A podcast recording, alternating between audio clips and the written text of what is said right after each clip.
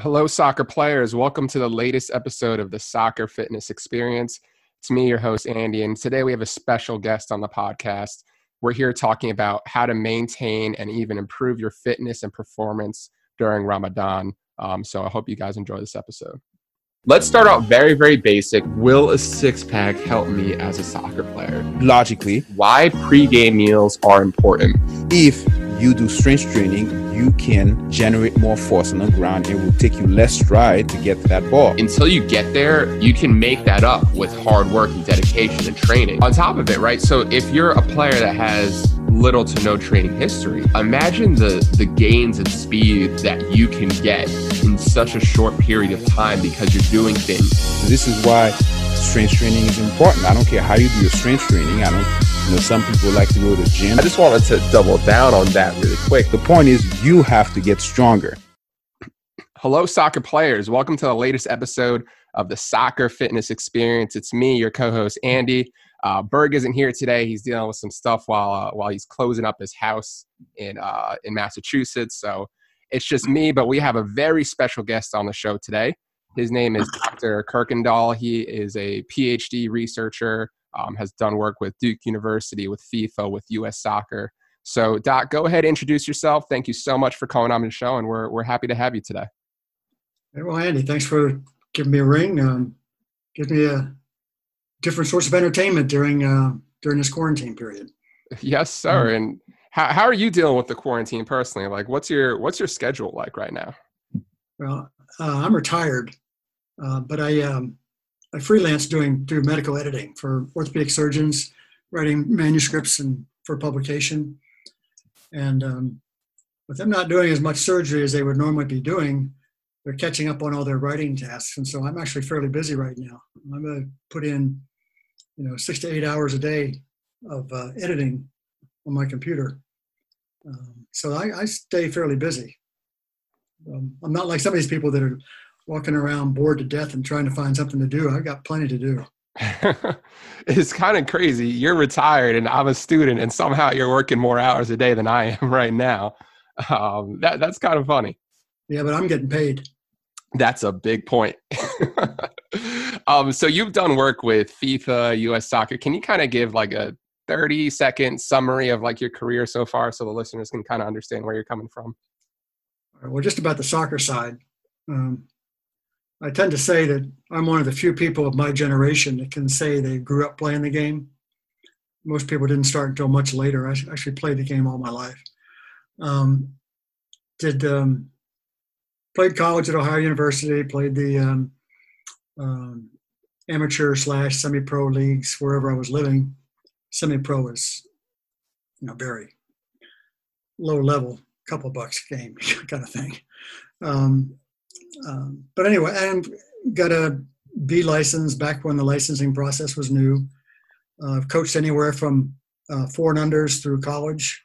I was supposed to be doing my grandson's eight and under team this this spring, but that's gone by the wayside.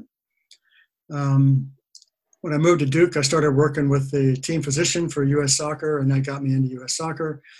That connection led me to uh, FIFA and worked for FIFA for about 12 years in a branch of FIFA known as the FIFA Medical Assessment Research Center. It was the medical research program within FIFA. And did that until retirement around 2015. Solid. And just to be clear for our listeners here, since we have a, a younger crowd, when we say FIFA, we are not talking about the video game. We're talking about the the footballing body. So um, crazy background and super happy to have you on. And you have a lot of insight. And in 2012, you you did some research on Ramadan and how it impacts performance. Um, can you kind of say how it impacts a player's speed? Because speed is something players really, really care about. What, what does it do to that? Well, you, you can look at it from two different standpoints, all right? A lot of the research, let me back up.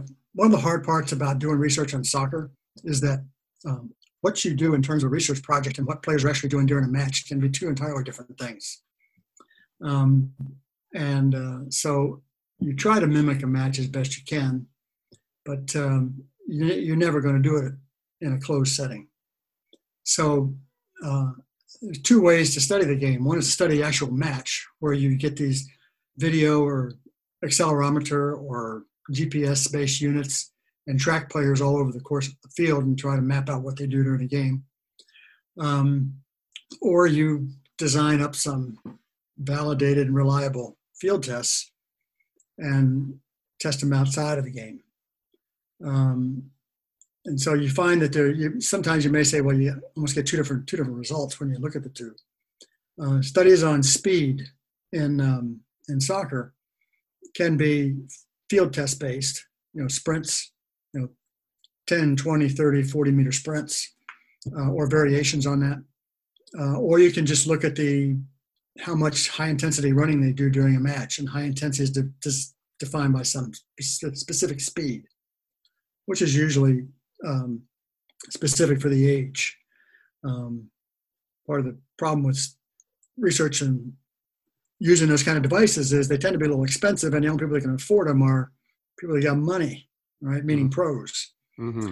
So you have a problem about trying to extrapolate from pros down to a 14 year old kid playing for their local club. Regardless, um, if you look at speed as tested um, um, in a training study, um, typical way they do it, but they'll look at speed from two standpoints that way too. They'll look at it from from your how fast you can run, which is what most people think. The other thing to look at is um, how fast can you do that over and over and over again. Mm. My whole point about training for soccer is it's not about how fast you are; it's how fast you can do it over and over and over and over and over again. So that means how fast can you recover from one sprint to the next. If you recover faster than the guy covering you, you're going to look an awful lot faster, even if he is. Mm. But he's tired and you're not. All right, so you got to train to teach you how to recover. So there's a class of tests referred to as repeat, repeat sprint ability tests, which is usually um, six or seven 30 meter sprints where you start every 30 seconds. So you get about five or six seconds for the sprint, you get about 24 seconds to trot back to the starting line, and then you go ready or not. And then a bunch of calculations that go with that. Anyway, what you find is that um, the results of the uh, repeated sprint tests, where there's single speed, average speed, amount of fatigue, or whatever, you find that the um, uh, during Ramadan, the player takes a bit of a hit during the first two weeks. Um, uh, everything they, all those test results drop. When um, when you give them, um, take them back to the to the end of it for the next two weeks, those results tend to normalize, come back to what they did before the Ramadan started. So you had this U-shaped response over time.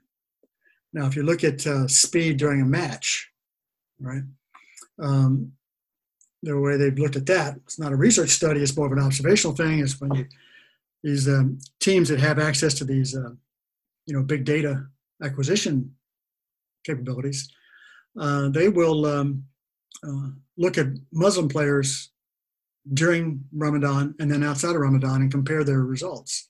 Mm. And what you find is that, uh, and they're looking at it for a game, so it's not over a four week period. We're looking at it today for 90 minutes. Right? So uh, typically, what they do is they take all this data and they massage it down and they report data in 15 minute segments of a game. All right, so 0 to 15, 15 to 30, 15 to 30 to 45, etc. And what you find is that, as you might expect, the, the fastest stage of running during a match is the first 15 minutes of the game when you're nice and fresh. During the next 30 minutes of the first half, the high speed, high, the highest speeds that they are running drops by almost half. Wow. During the next two, uh, 30 minutes of the game, of the half. Come back out for the second half, there's a bit of a bump at the start of the second half. And then the second 15 minutes, it drops down. And in the third 15 minutes, it rises back up, right? And it rises back up, so it's only about uh, 10 to 20% below what it was in the first 15 minutes. Well, so you had this U-shaped um, plot of speed during the course of the game.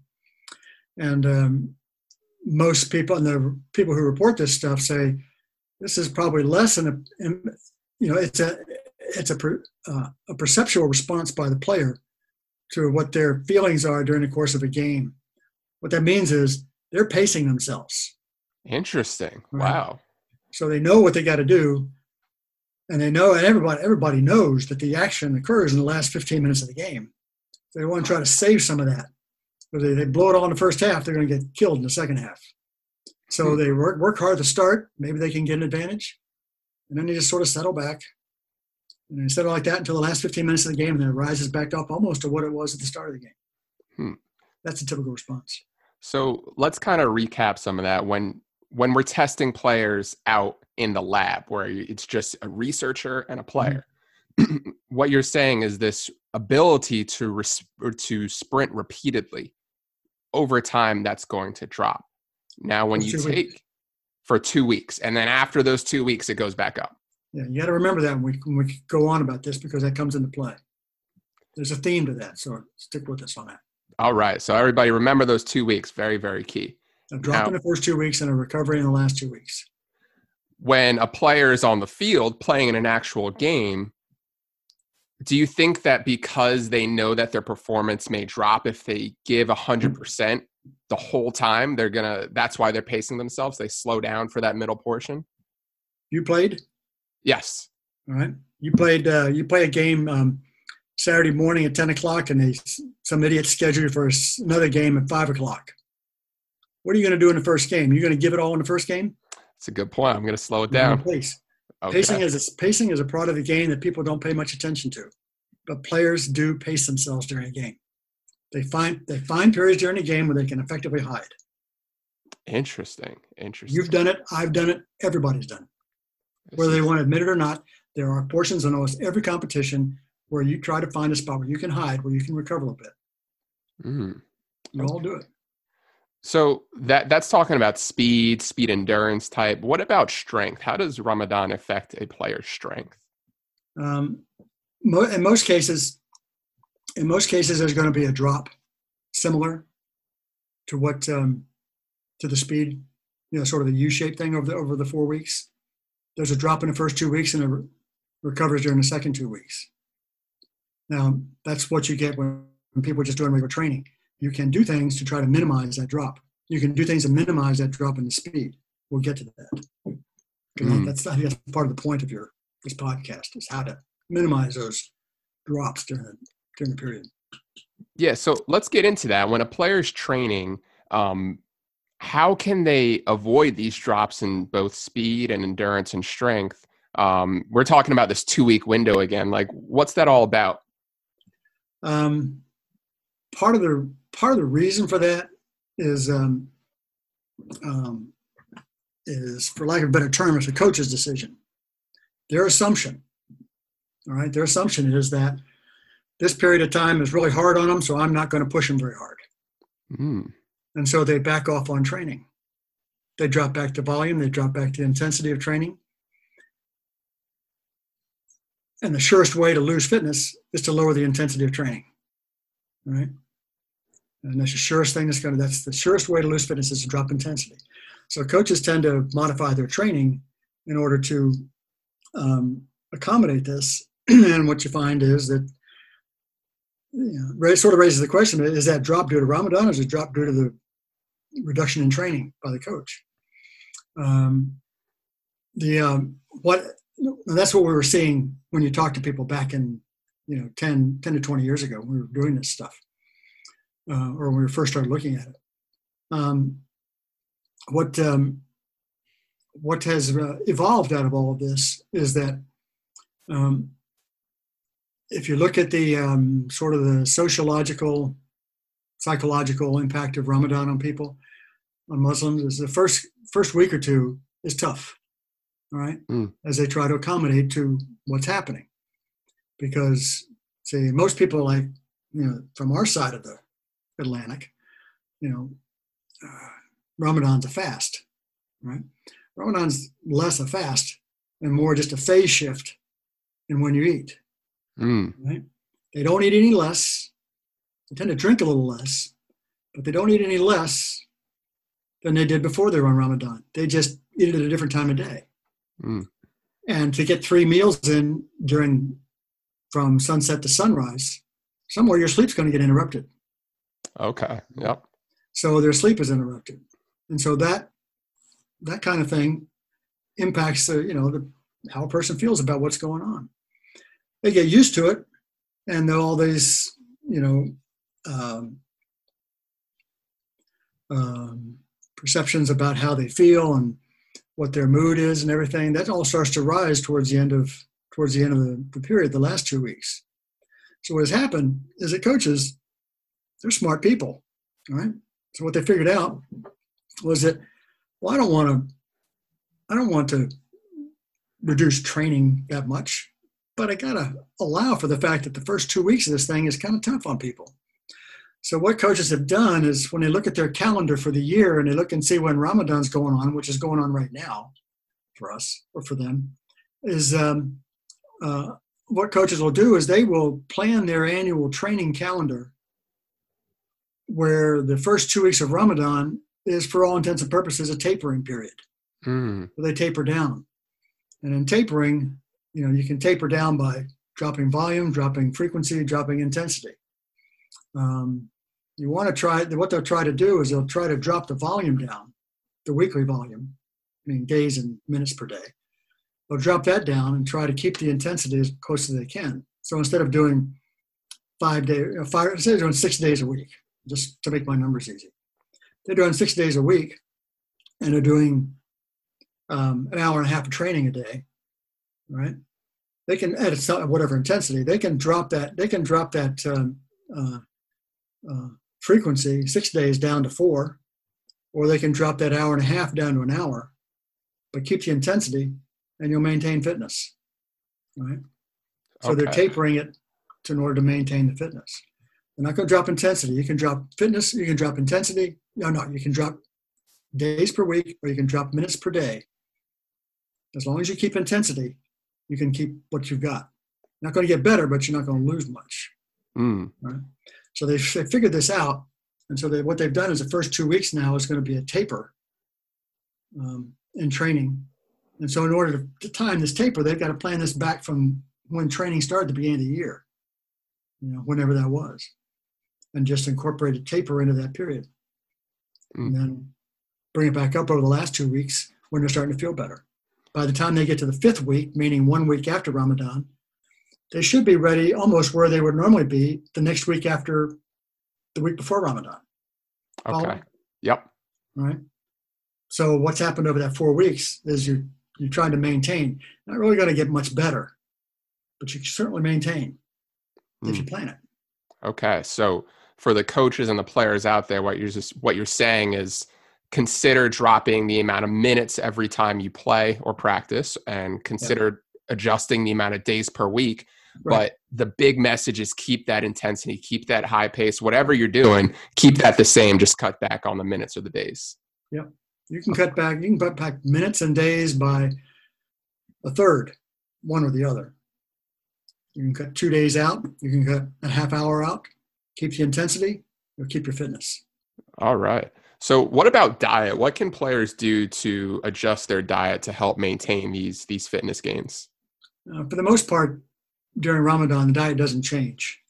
Now, there can be some family um, um, menu plans that are unique to the family. But as long as a player is eating, you know, the normal, well-balanced diet of carbs, fats, and proteins, nice, colorful diet of all those things, and eat what they need and what they want, um, you don't really have to make much in the way of any changes. And one thing you find is because because what you find is that is that during that month of Ramadan, um, the average weight loss, because people are thinking of fast, people are going to lose a lot of weight. The average weight loss is less than a kilogram. Really? And most of that weight loss is, is water. Mm. Right. So the um, uh, they don't have really have to go in and consciously make any change. Know, they, they got to get their mindset ahead of time. They plan for this. And, you know, Ramadan does this and sleep sneak up on you, and all of a sudden, whoa, that starts tomorrow. You know, they, they've been planning for this. You know, they have to, you know, the family's making certain purchases, they're planning out family gatherings, maybe not this year, but normally they would. Um, and uh, so the whole month is mapped out. So they just have to keep eating what they're normally eating. You're just eating it. You're having a big meal after sunset, and you're having a big meal before sunrise, and you have something in between. You know, lunch somewhere in the middle of the night. Mm. Now, what about what about diet for players or um, even coaches or anyone like that who can't adjust their sleep schedule, who have to go to school, college, or work from eight to five? Like, what's your advice for them, especially when it comes to diet and sleep? You're talking about the Muslim player, right? Yes. Um, there. Uh, well, this comes. This comes down to well, you're looking at diet and you're looking at training within this um, schedule. Right? When do you do, when do you eat? When do you sleep? When do you train? Um, the other thing to remember about Ramadan is that not only are they not supposed to eat during the daylight hours, they're not supposed to drink either. Right? So um, when the sun rises, they're not going to be eating again until sunset. And depending on you know the further north you are, that's a long time. Mm-hmm. Right? During um, uh, during the London Olympics, Ramadan was right during the Olympics, and daylight hours during the Olympics were in in England was 15 hours a day. You know that's a long time to go without food. Um, anyway, the um, uh, most of what you what you what you find in terms of when they eat is they they'll eat a large meal. The largest meal of the day is probably at the end of at sunset, right? Um, depending on when that occurs. So, just for argument's sake, let's say sunset occurs at, at eight o'clock, right? Um, after that, from eight to nine or whatever, they're going to have a have a big meal, right? May have then when you eat that middle you know, and then they're going to have a big meal at breakfast which if, if sun rises at six o'clock in the morning then they're going to be having a big meal between five and six which somebody's getting up at five four thirty to start preparing it probably. Mm. maybe um, regardless. So when you have that meal in the meantime in the middle of the night and what you find is that a lot of people will have a you know their quote lunch unquote probably right before they go to sleep maybe around 11 o'clock so have a big meal at eight, the smaller meal at 11, bigger meal about five. And with that, they'll get, you know, if they're doing that, they're getting, you know, five or six hours of sleep. And then to try to extend the amount of sleep they get during a 24 hour period, they try to take a nap in the afternoon. They can take a good, you know, one to two hour nap in the afternoon. That's, that's, it's going to help an awful lot. Okay. Not just two hours. If you're taking a two hour nap, it's two hours you're not thinking about not eating. That's a good point that's a, that's a good that's good.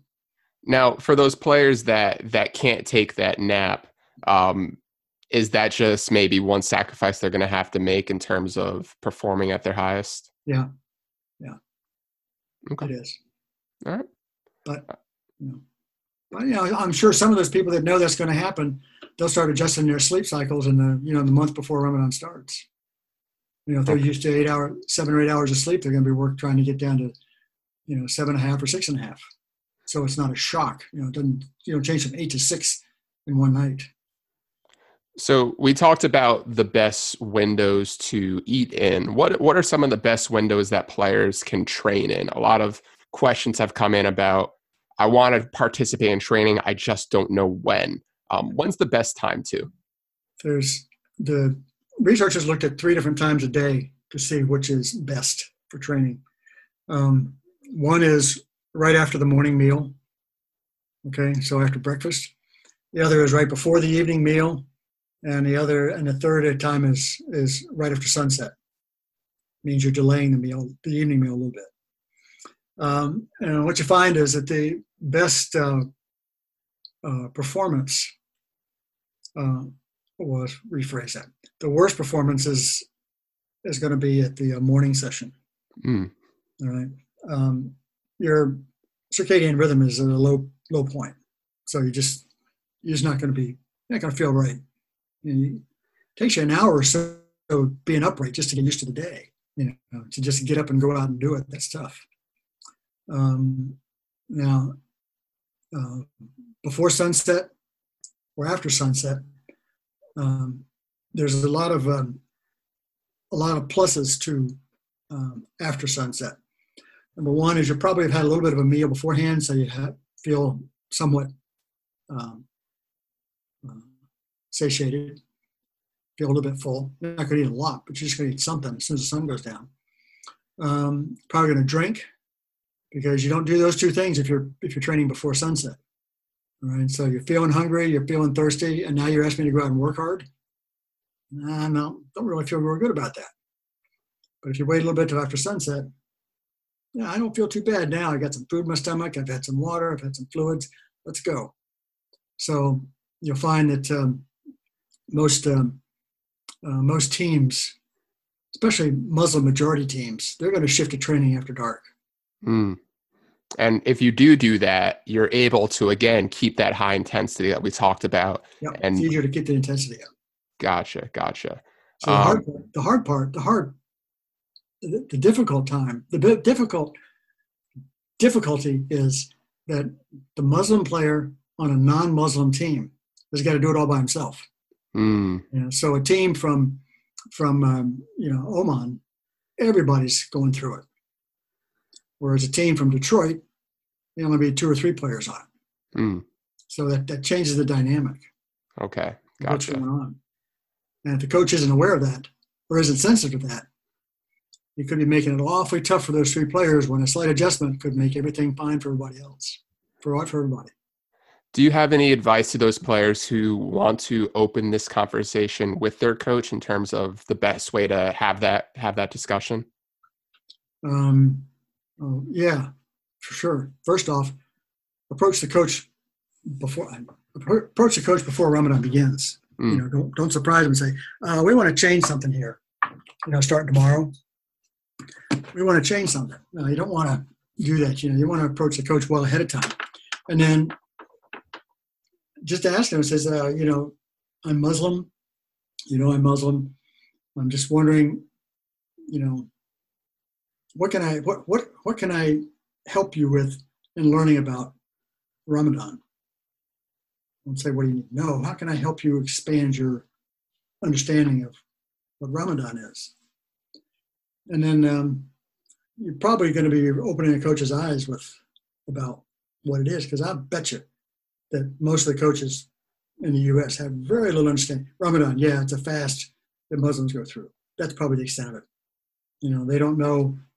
You know, if you said, well, "How long is it?" They probably, I don't know, two weeks, three weeks, I don't know, four weeks, five, I don't know, something like that. And then, uh, so what's in what? What's you know, so? What can I do to? I, I want I want you to know more.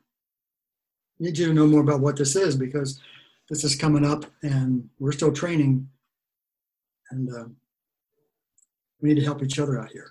Mm. Bring it up. Somebody needs to bring it up ahead of time, whether it's a coach making the effort to try to learn what's going on with the with the Muslim players, or if it's a Muslim player reaching out to the coach saying, "Let's can we talk about this so we can make sure that everybody's on the same page and we're doing the best we can for for everybody concerned."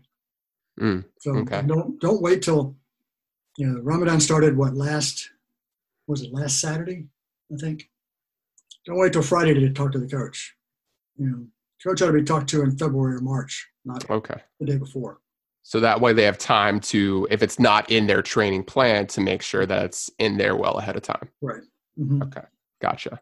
Um, let's go through a few questions from our listeners here um, quick rapid fire here. We got about 15 to 20 minutes left. So um, one of our, our podcast listeners, Ananias, he kind of made this schedule up for himself where right now he he's very lucky because he's a student in high school, but because of COVID 19, he's currently not in school right now. So he's able mm-hmm. to adjust his schedule. So right now his schedule is something like this. And I, I think a lot of listeners probably are doing something like this in their in their own time. But he wakes up middle of the morning, maybe 11, 12 noon, um, does some light technical training outside, some light ball work. And then after dinner, that's when he does his more intense physical training. That's when he does his lifting and his endurance. After sunset. After sunset, yeah. So, in general, what's your thoughts on a on a schedule like that? Um, well, we always, we always talk about soccer as being, you know, having four phases to it. The physical uh, is um, physical, technical, tactical, and psychological components. All right. Um, just realize that uh, it's probably not a great idea to try to work the physical component twice a day during Ramadan. But mm. if his morning session is just ball work, technical stuff, just to be familiar, keep the ball familiar, then um, it's probably fine. right? Because it's not going to be something that's really demanding. Yeah. It's not high intensity. And if he is working really hard so that he's working up a well of sweat and breathing hard and having to take time to recover, I'd back that down a little bit. Leave the high intensity work for after dark. Okay. Gotcha. But just purely technical stuff. You know, if you're going out in the backyard and juggling and dribbling around and playing against a wall, more power to you. Okay. Solid. Don't don't don't don't don't try to amp up the intensity during a morning session. Save that for after dark. Another question from one of our listeners, and we kind of talked about this already a little bit. Um, but what should players eat to maximize their performance? They don't really, they're not going to. They don't really need to change anything. right? Okay. If their diet is, if they've got a good, well balanced diet, it's nice and colorful. Um, you're you're probably all right. You don't have to make any changes. Right. I wouldn't, you know, if your diet, you know, now if you're if the person is eating a typical, you know, Western diet that's forty percent carbs, forty percent fat, and twenty percent protein, uh, then you need to change. You need to push up the carbs and drop down the fat. Mm, Um, but if their diet is well balanced according to what most people figure is supposed to be, you know, 55 to 65 percent carbs, 15 percent protein, and the rest is fats, then if you're already doing something like that, you don't have to make any changes. all right. Weight stable. If your weight stable, keep doing that. One of the changes, the biggest change is when you eat and the sleep interruption in order to accommodate it. So, kind of going off of nutrition, what's the best way to maintain or even maximize the quote unquote gains players are looking for in terms of muscle mass during Ramadan? Well, like I said about uh, training intensity um, or you know speed, endurance, power, all those sort of things. It's probably a period of time where you're going to be at best you're going to want to maintain. Right? You're not trying to push things to get lots of gains. You want to come out of Ramadan as good as you were when you went in. Mm, Right. So, um, uh, in terms of, um, so I wouldn't really think that Ramadan is a period where a person is going to be trying to, know, oh, I got to lift really intense and I got to pound the protein and, and whatever in order to try to put on muscle mass. That's probably not the right viewpoint during Ramadan. You know, if you've got a, if you've got a, if you've got a strength training component to your training activities, just keep doing it. Don't try to change much. If you're mm, doing it three days a week, keep doing it three days a week. If you're doing it two days a week, keep doing it two days a week. But don't don't push, you know, by lifting more or lifting more frequently or lifting longer. Don't, especially during now when when you've got the time. Don't. Well, I got the time. I'm just going to do more. Ah, you know, coming out of this, you know, ah, gosh. well, on one, you know, I had I had this conversation with someone else about how to approach this this um, um, this uh, quarantine period with respect to training, and I said, well, it depends on how you view it. Are you viewing this like winter break for Europe, you know, or are you viewing this as a longer off season before the fall season? Because it's not going to be much happening between now and September. Let's be honest. mm, hmm So if you're looking at it like that, then this would be the time you'd be trying to push strength training because off season is when you push strength, not during season. Push that during the off during the off season. But you get this little window during off season of Ramadan. So just keep what you're doing. When you want to start pushing it, wait till afterwards when you're back to normal circadian rhythms and all that. Hmm. So And you're you're kind of familiar with the the youth soccer landscape in America, and sometimes these kids they have two practices a day. Um, any advice for a player who's going through something like that at this time? Two practices a day means two different teams. Uh, either two different teams or two different sessions. Obviously, right now, not really because of, of COVID, but if any other time, if, if a player did have two practices. like I say, if they're doing two practices, one of them should be pretty light, just ball work, right? Don't try to push intensity twice. If they're on two different teams, Muslim player on two different teams, they need to talk to both coaches, especially if the coaches are on different training cycles. You know, for a pre, you're early season for one team and late season for another team, you know that, that's a that's a uh, recipe for overtraining, right? So you got to talk to both both player, both coaches. So the training can be accommodated accommodated for both for both teams. Mm. You know, coach is saying, well, I'm not going to change what I'm doing for that guy, you know, but it's not that guy you're worried about. It's the player you're worried about. Mm. Right? So um, that, that's always a problem with players playing on too many teams, playing on two different teams or more than two teams because they're never on the same schedule. And if, I think if you look at the overtraining literature you're going to find in, soccer, is that um, the players most at risk for us are the players that play on multiple teams, especially teams that are in different training cycles. Mm. That's a, that's disaster waiting to happen.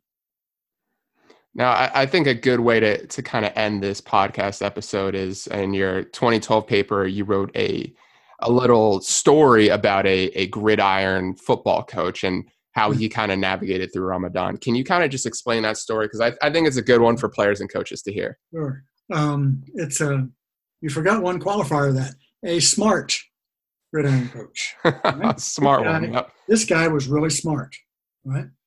So he, um, this was Dearborn, Michigan, where there's a very high Muslim population, right? Um, and he had a number of number of um, uh, Muslim players on his football team, American football team. Because um, I mean, the families have been in the United States for a long time. These kids are growing up; they're American. It's the next kid, but they're you know still Muslim. So the and in this particular year, Ramadan was going to be occurring during the fall. So he sat down with a bunch of the players. He, well, actually, what he did was he went he went to the homes of each one of his Muslim players Mm. and talked to them about what's coming, to get how they approach it, get an idea about how they approach it, and try to get some ideas of what he could do to um, you know accommodate players during you know his Muslim players during the season. What he did uh, was um, had a meeting with his team, with the Muslim players, educating the rest of the team about what Ramadan was, because these kids had no clue. Mm. You know, the coach knew now, and he knew that he had to do something about this, and so he he brought all his players together and said, "Okay, here's our Muslim players. We're going to learn a bit more about. I want you. To, I want that. I want you to hear what these guys are going to be going through, coming up here in October, whenever it's going to occur." And so the players went, gave a very um, uh, uh, well thought out description of what Ramadan was to the rest of the team to let them know what was what they were facing. Right now, there had, there didn't have to be any change to the schedule because it's Friday night football, so it's after dark anyway. So that that that was not a problem. Right? It was the five days of training, or the four days of training, and whenever they train uh, during the week. And what the uh, now the school, because they had so many Muslim Muslim students in it, the school had set aside a room for Muslim students to go during the lunch hour, so they wouldn't be sitting around all these other people eating lunch. That's a temptation. So mm. they gave them their own room, and that helped a bit. But the uh, the players took it upon themselves to uh, rotate, sitting with their teammates, skipping lunch, sitting with their teammates during the lunch hour. So, and each day there'd be two or three or four of these players would go in with their Ramadan teammates and kill the lunch hour with them, just to be with them. And the coach thought that had an enormous amount of effect on the uh, relationship of the interrelationships within the team, to where the uh, non-Muslim students were much more cognizant and uh, accepting of what was going on during Ramadan. And um, the coach then, during his during the period of Ramadan, he said he would, um, you know, probably cycle back his training a little bit, maybe not for the first two weeks, but maybe Monday and Tuesday, and then ramp things up on Wednesday and Thursday. You know, Wednesday was probably still a challenging practice. Um, but he also shifted his practices to after dark also wasn't doing it after school he did it after after dark and uh, so people kids who go home from school players go home from school do their homework and all that and then after dark they might get a little snack and then go out and train and then after training they'd have their dinner, their evening meal. So he had to work this out with the Muslim families. He had to work it out with the non-Muslim families, the non-Muslim players. It was a it was a almost a seismic shift in the design of their day during that month. So Did it have what? effect?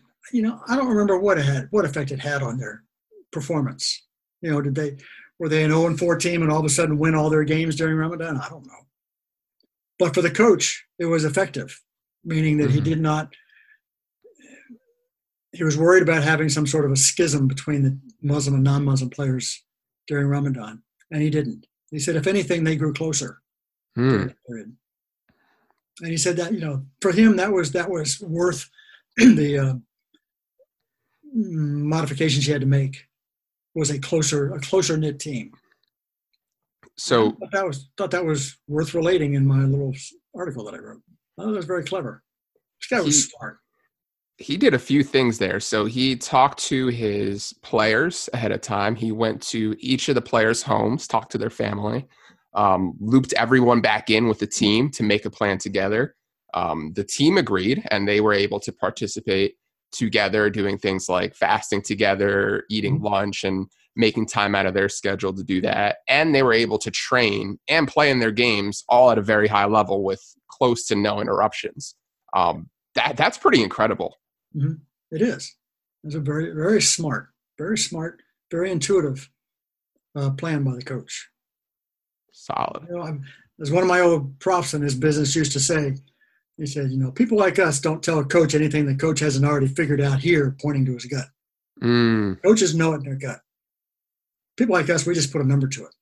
Okay, But the coach knows. Hmm. And the coach knew it. Probably, and you know, why did he do this? Why didn't he do it last year? Probably because he had problems last year. You know, he didn't Hmm. do anything and he had problems. And he says, I'm not going to have the same problems this year that I had last year. So I want to see if I can fix this. okay, gotcha.